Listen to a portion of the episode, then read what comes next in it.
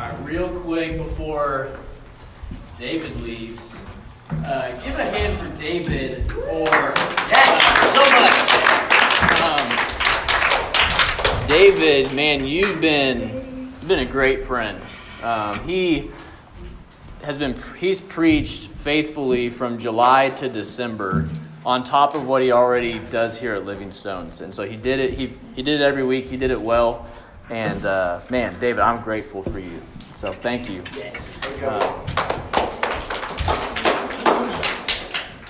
So, all right, guys, uh, in your Bible, go ahead and find First John, not John, First John. And it's okay to use your table of contents too. So um, if you're having trouble finding it, uh, see if your neighbor can help you. First John uh, chapter one. This is where we're going to be um, for a good while. Um, as you're finding it, though, a couple weeks ago, I was working on a message for a Sunday uh, message.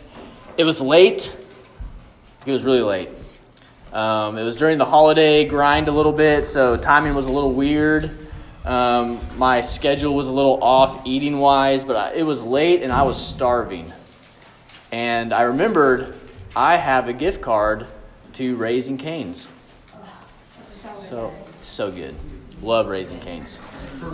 Yeah. So I so I get my gift card. I get in my truck. I leave, and maybe you've done this as you're lo- as you're like going to the place you're about to go out to eat.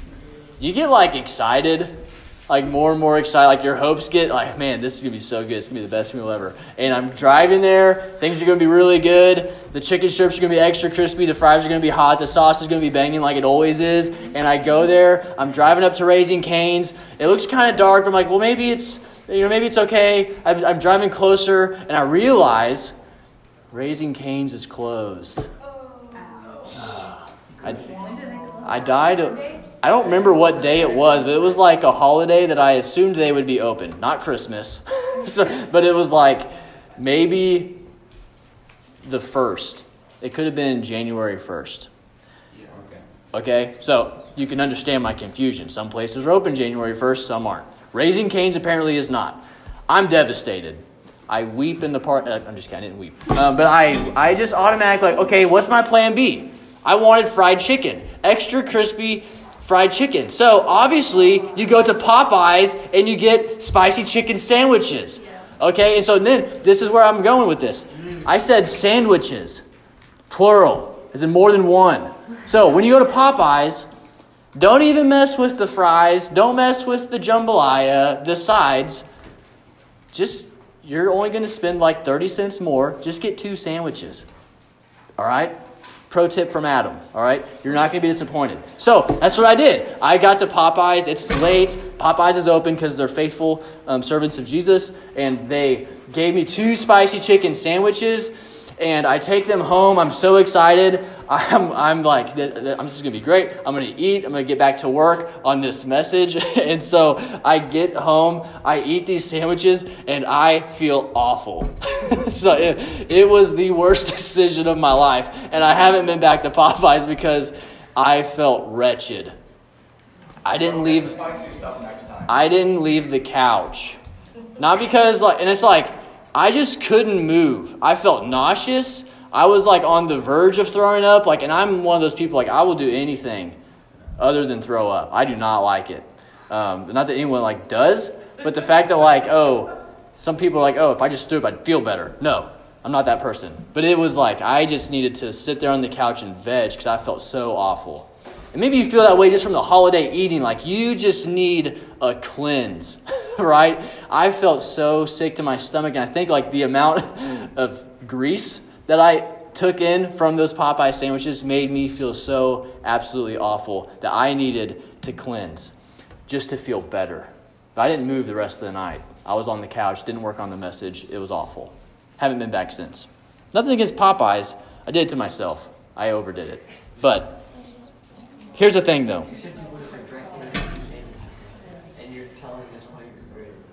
That was just a, maybe an anomaly.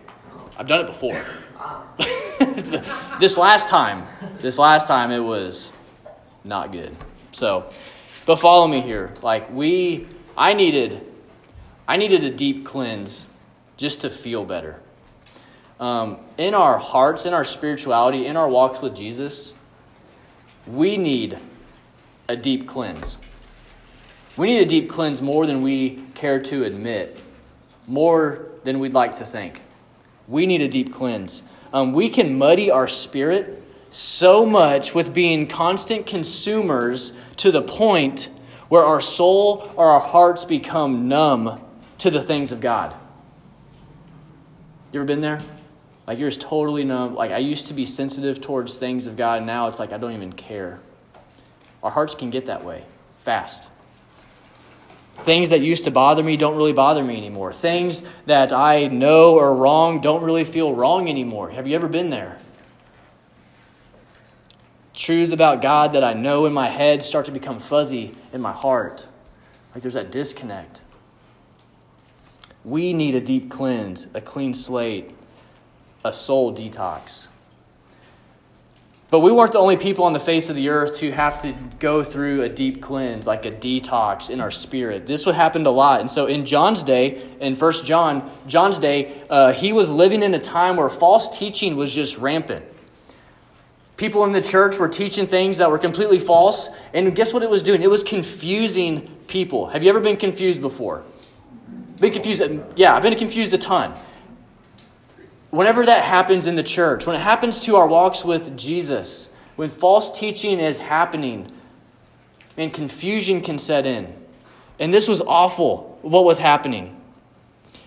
These false teachers were actually leaving the church and causing members of the church to grieve, and they were causing them confusion. So, this doesn't seem too far fetched today, though, does it? That there's false teachers around causing us confusion. Now, the tricky part, though, is that we have false teachers here today, right? Like, not here in this room, but like we have false teachers in the world, right? But the tricky part is there's not like a neon sign and a blinking arrow saying, false teacher, stay away. Like, false teachers can come in many different forms, right? What about some of our friends? I think, I think we have some friends that are probably some false teachers. Probably false friends. Olivia, that was so deep. Probably false friends too. That was that was witty. You're on top of it, Olivia. so, oh man. Hey, follow me here though. Bring it in. Bring it in. False teachers are not just people that stand on stage and say, I am a teacher and this is true and what they're teaching is false. I wish it were that simple. But there's a lot of things out of this room, when you leave this room, there are a lot of messages being sent your way that this will fulfill you. This will make you whole. This will make you happy. This will complete you. There's so many messages being sent your way that is saying, I will save you. So many things, so many messages so much false teaching, and we're just consuming it. Guys, we're consuming so much so that worlds become gray.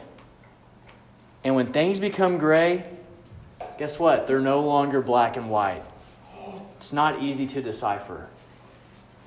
And when things become gray, things get a little muddy, confusion sets in. And now I used to know what was right, but now, God, I don't know because I'm confused. Because I have so many messages coming in and I'm, and I'm soaking it up, and I don't know what is right anymore. We have so many false teachers pouring into us. So that is why, students, this is why we need God's Word to tell us what's true. We need God's word so that when we are taught something, we can stand sure footed to stand up against false teaching. Is what's being taught right now actually true? Like, whenever you walk away from a conversation from friends saying that this will fulfill you, you can walk away from that conversation and say, Is that actually true? And you can think back, what does, what does God's word say to me about that? And say, you know what? No, that's not going to complete me. That's actually open up the door in things that I don't need to open right now. Like you need to dabble in things in order to really like feel like you've really lived. And, and God's word is like, no. You don't know what you're opening yourself up to emotionally, spiritually, relationally when you walk through these things. We need to stand sure footed, and we do that through, through knowing God's word. Confusion is not from God. God is not the author of confusion, not saying you can't ever have questions, but His word gives us the sure footedness to know what's right and wrong in this world because our world is muddy and it's confusing. How many of you guys have ever just been at a crossroads and thought, I just don't know what's right? You ever been there? I just don't know what, the, and that's okay. But man, we need people. We need people in our lives that aren't teaching us false things. But people that are in your life saying, you need, you need God's word. What is well? Here's the thing: if you if you were to come up to me and say, Adam, I don't know what's right or what's wrong, I would probably I would like to think I would say, what does God's word say about it? You, I don't know. Let's let's find it together. Let's look for it. God's word has so much to say about our world, and it's absolutely relevant. So we need God's word. But John is not talking to false teachers in, his, in this letter. He's not talking to the false teachers. He's actually talking to brothers and sisters. He's saying, I know you're confused. We've had false teaching go rampant. I know it's confusing. And so, what I love about 1 John, and you're going to notice this too, whenever we start walking into 1 John, you're going to just notice the language John uses. And he says that he says that he just goes, I want to be absolutely clear. John is so uh, I'm to say blunt, but he's like, he's so to the point. He's so concise to the point where it's like, man, this is so crystal clear. And John is doing this on purpose because everyone's confused. In a world that's muddy, we need to know what's right and what's wrong. So I'm going to pray for us, and we're going to dive in. We're actually going to cover 12 verses, which means we're going to go all the way through chapter 1 and even start into chapter 2 because there's a lot here, but it's so incredibly rich. So um, let me pray for us, and we'll start trekking through this. Oh God, would you speak boldly and clearly to us? God, right where we are, right where you find us, would you make your presence known to us? God, for that student or leader here that is just simply confused, God, would you bring clarity? God, open our eyes, open our hearts, open our ears, God, to what you have for us. It's in your name we pray. Amen. All right, First John chapter 1. We're going to start trekking through this, so follow along with me. Chapter 1, verse 1. What was from the beginning, what we have heard, what we have seen with our eyes, what we have observed and have touched with our hands concerning the word of life. All right, so I've already read some things, and it's like we need to kind of, what's he even talking about right now? So John is, he's already going through some senses. Um, he's, what are some of the senses that you see in this sentence? Like, yeah, like we've, we've heard, John said, I've, I've heard this, what we've heard, what we've seen, with our eyes, what we've, what we've touched with our hands. No, not tasted. I get it though. Popeyes, I did that. I'm confusing you. I'm sorry. Um, verse 2. Verse 2 The life that was revealed, we have seen it, and we testify and declare to you the eternal life that was with the Father and was revealed to us.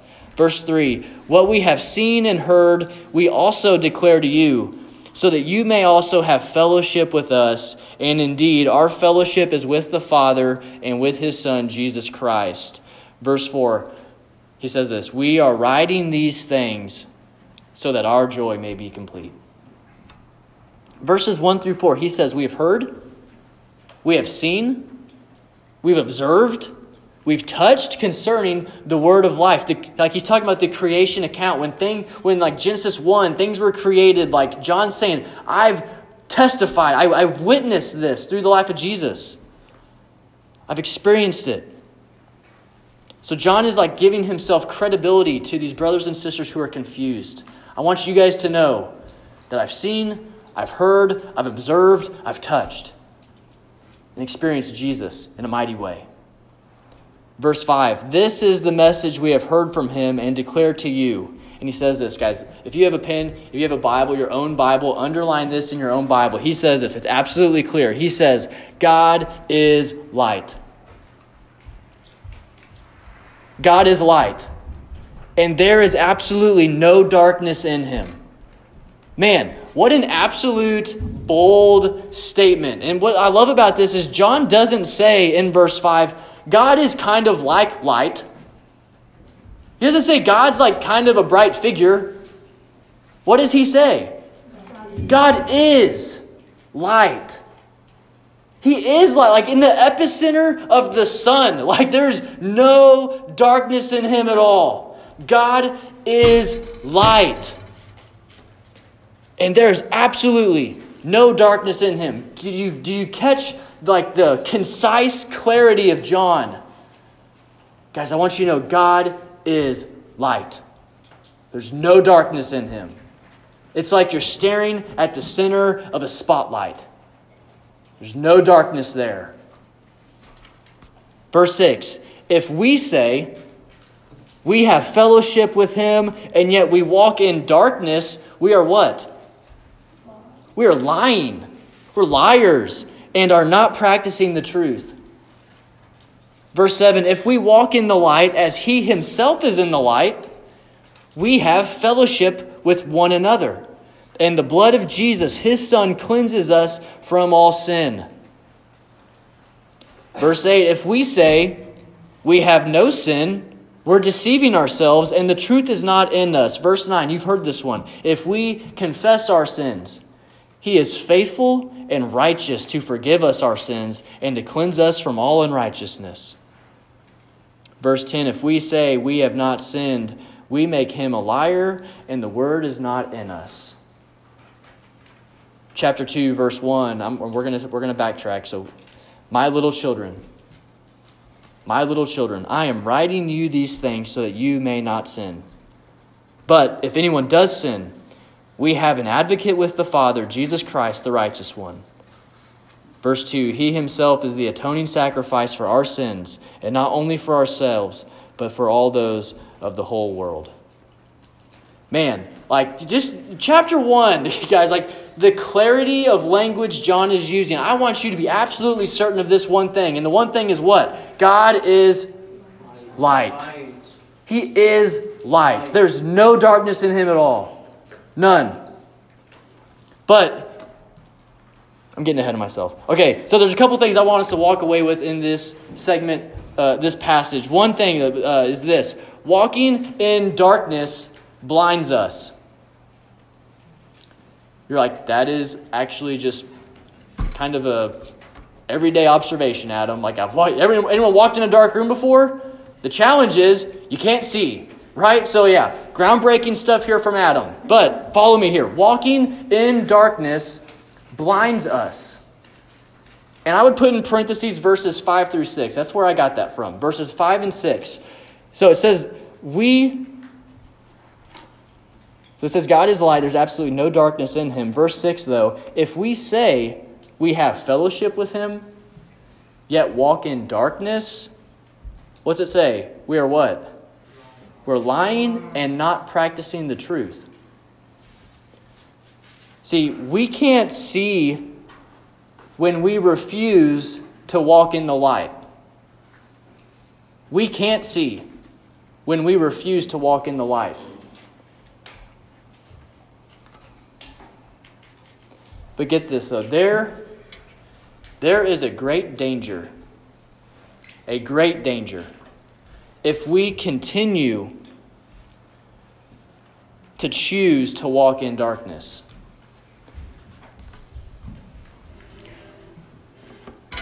Now, I'm no science teacher.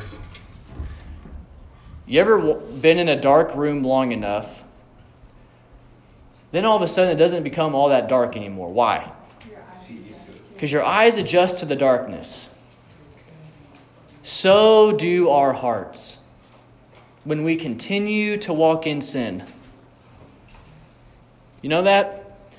Man, whenever we continue to walk in darkness, and we're blatantly choosing to walk in darkness, like we're blatantly walking in sin, our hearts, just like our eyes, adjust to the dark. And all of a sudden, darkness doesn't really seem that dark anymore. And I start to do things I never thought I'd ever do. I start to say things I thought I'd never say. I start to ask for things I thought I'd never ask for. Why? Because my heart has adjusted to the darkness. I'm used to it. It doesn't really affect me anymore. What a great danger that is if we continue to just blatantly walk in sin. Like, I want us to walk away tonight. Guys, the, the one thing I want you to walk away with is the severity of sin. How severe it is. Sometimes we just kind of carry our sin around like it's a pet. I'll hide it during church times and then we'll just acknowledge it. That's just kind of something I struggle with. It's who I am. You know, you ever made that excuse for yourself? Just my bent. And sin's serious. And we know why it's serious. We can verbalize it with our head, but does our heart really acknowledge the fact that, like, when we sin, we're choosing to rebel against the holy God where there's no darkness? He's so incredibly light. And sin is so incredibly dark.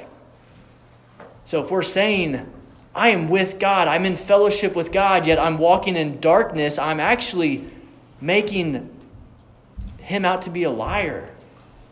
Man, this is serious. Sin is so incredibly serious, and yet we just sometimes we just welcome our sin and just carry it around like it's just the, the weird cousin that won't leave. We all know who that is. If you don't, you're the weird cousin. so, but we entertain sin, start doing things we never thought we'd do because we've adjusted our hearts to the darkness. Oh, and God help us, right? Walking in darkness blinds us. That's verses 5 through 6. Second point walking in the light illuminates others and ultimately illuminates Jesus. I'm going to say it again. Walking in the light illuminates others and ultimately illuminates Jesus. I get this from verse 7. Verse 7 says, If we walk in the light as he himself is in the light, we have fellowship with who? It's in verse 7. With one another. I thought that was interesting. That's fascinating. Man, we walk in the light as He is in the light. We have fellowship with one another. And the blood of Jesus, His Son, cleanses us from all sin. So, point two walking in the light illuminates others and ultimately illuminates Jesus. We have fellowship with one another. When? When do we have fellowship with one another, according to this verse? When we're, when we're walking in the light. When we are walking in the light. I can see clearly. Another science, Adam's just full of scientific knowledge today that when you walk in a room that's light, you can see others. Darkness, dark rooms, you can't see others. And how lonely and how isolating is that? But man, when you walk in the light, when you're in a room that's lit, and you can see others like, I'm not alone in this room. How do I know that? Because I can physically see you. I'm with you. You're with me. We have fellowship with one another. I can see also, it says, I can see the blood of Jesus in verse 7. It says, we have fellowship with one another, and the blood of Jesus, his son, cleanses us from all sin. So, I can see that my sin is paid for when I'm walking in the light. Point number three walking in deception denies the necessary death of Jesus. Walking in deception denies the necessary death of Jesus. And let me just say this message, man, um, if any of your friends from school, that popular group that you're trying to be a part of, if they heard this message today, this is not a popular message. Talking about the severity of sin. Whenever high school life is supposed to be live it up while you can. Right? Is that the message you guys get from high school? It's okay to make mistakes. You're high schoolers. You have room for mistakes, right? Like that's what it's but the reality is though, like sin is so incredibly severe, it ruins your relationship with God. It, it separates. It suffocates. Walking in deception denies the necessary death of Jesus. I get this from verses 8 through 10. What we're talking about right now is not popular. It's not popular to talk about sin. This isn't a warm and fuzzy message. Um, but I know because we go through great lengths. Get this, because you can relate to me. I know you can. We go through great lengths to hide our sin. Right? Real talk here. Like, am I the only one? We go through great lengths. I will do above and beyond to make sure my sin is hidden. to justify my sin or even to deny that I even sin. If we try to hide our sin and act like it's not there, here's what we're actually doing. Then we're saying that Jesus' death wasn't necessary. He didn't need to die. Why? Because I'm hiding it. I'm faking it and I'm okay. We try and act like we are without sin. We are saying the cross wasn't needed for me. I'm good, Jesus. Actually, you endured the most wretched, cruel death known to man in every sort of way physically, emotionally, mentally, and spiritually, and yet I didn't really need it. I'm good. That's what we're saying when we try to hide and deny the fact that we even sin. That Jesus' death wasn't necessary for me. We we need to grasp and understand the severity of sin and understand how necessary it is that we have a Savior. Guys, God takes sin seriously. I'm not trying to make you wear the full weight of sin because there's good news. But I do want us to know the severity of sin. I want to talk to you about chapter 2 right now chapter 2, verse 1, John says, and I find this kind of funny, but also like I, I enjoy it. John says, chapter 2, verse 1, My little children. Hey, little guys, sports, squirt. You know, like he's like, you, and it's like, this is intriguing. Like, John's never talked this way before. John's never called anyone my little children. He didn't do it in the Gospel of John. He didn't do it in Revelation. He doesn't do it in 1 John, 2 John, or 3 John. He doesn't do it anywhere else except right here. They're confused, and they're his brothers and sisters, and he's showing his endearment to them. Like, I love you guys, my little children, my spiritual children.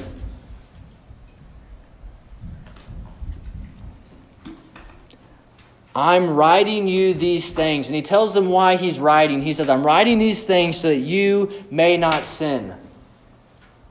But what's the harsh reality that we all know? We're going to sin. We're going to sin.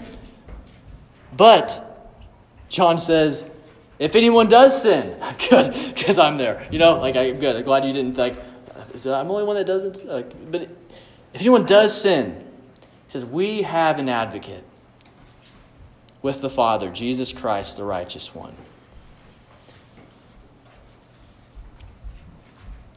See, here's the thing, guys. I want you to, I want you to write this down.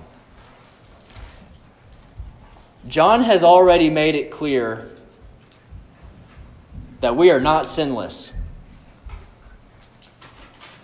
John's already made it clear that we are not sinless. But when we walk in the light, we sin less. John's already made it perfectly clear that we are not sinless. But when we walk in the light, we sin less.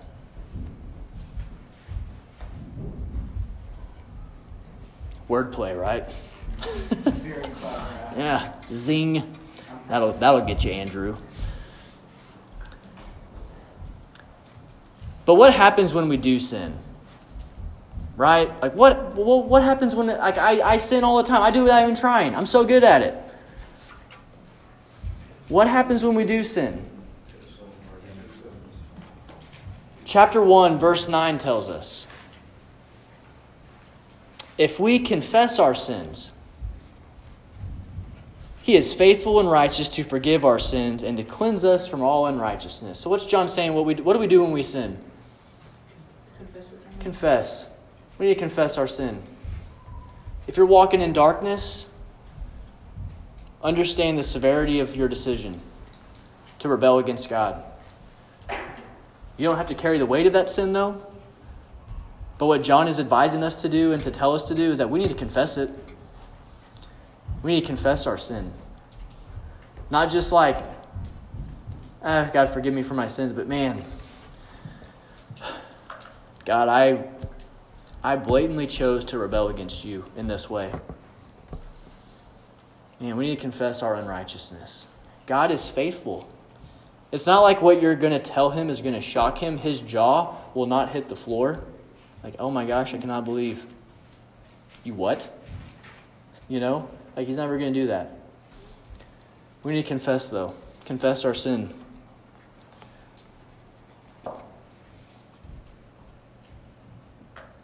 Verse 1 of chapter 2 says that we have an advocate. And the word advocate here means helper.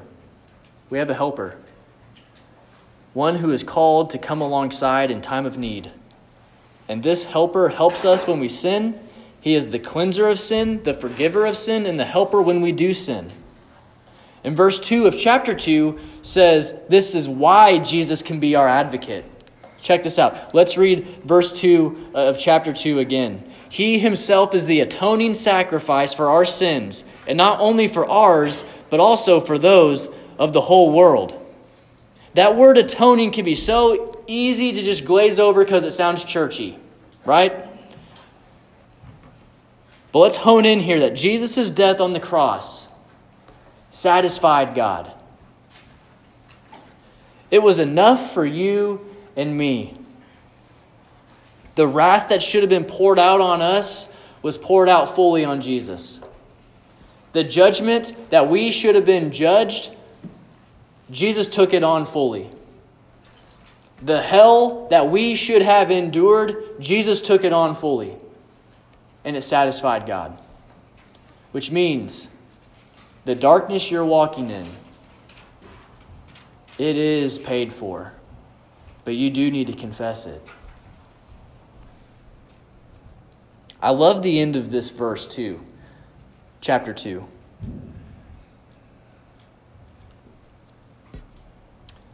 Not only for ours, but also for those of the whole world. So it's not only for us, but it's also for those of the whole world, which means that no one is beyond its reach. No one is out of reach from coming to know Jesus. But sometimes don't we do that where we count someone out already because they're so rebellious? Oh, they'll never come to know the Lord. You know? You ever do that? You count you count your school friends out like this this guy's never going to get it. He's so far gone. We think that person's never going to come to know the Lord. And you may even feel that way yourself. You may even feel like you're so far out of the reach of God. There's no way He could offer extend grace to you. Like your sin is too much or your care is too little. And there's no way that it would ever be worth God's time to make you a child of His. Let me remind you today of a verse that really brought a lot of comfort to me today. And it was a gift from God to me this morning. And I want to read it for you and I want to read it over you. And it's Psalm 18 verses 16 through 21, it says, He reached down, God reached down from on high and took hold of me. He pulled me out of deep water. He rescued me from my powerful enemy and from those who hated me, for they were too strong for me. Verse 18 of Psalm 18 They confronted me in the day of my calamity, but the Lord was my support. Verse 19. He brought me out to a spacious place. He rescued me because he delighted in me. God delights in me. God delights in you. And it's like, man, God, there's no way you could ever possibly forgive me for my sin. There's no way you could possibly want to even have relationship with me. God is so incredibly crazy about you. He is delighted in you. Man, What if we really grasped that and we walked away with this idea that, man, God, in His grace, allows me to walk in the light, even though I've, cho- I've chosen darkness more than I care to admit. Man, He delights in you. He delights in you. Walk in the light as He is in the light. Because we know with absolute certainty that God is light, and in Him there is no darkness at all. And the reason we can be in a in relationship with a God that is fully light is because our darkness has been paid for. That when God looks at you, He doesn't see your weak attempts, but He looks at you and sees the perfect righteousness of Jesus. Which is why we can have a relationship with God who is completely light. Let me pray for us, and then you guys will be dismissed to your small groups. Oh God, you are so gracious. You're so gracious, God, that you are so incredibly holy. God, in Isaiah, it says that the hem of your robe fills the temple. God, you're so big. You're so vast. And God, we are so incredibly small and fickle. And the fact that you want a relationship with us, man, God, would you just bring clarity to our hearts? Help us, God, to throw away sin, throw away walking in blatant darkness. God, cleanse us from all unrighteousness. Cleanse us, Father. Thank you that you delight in us. And it's in your name we pray. Amen. If you need someone to pray with, I'd love to pray with you. Otherwise, you're dismissed to your small groups.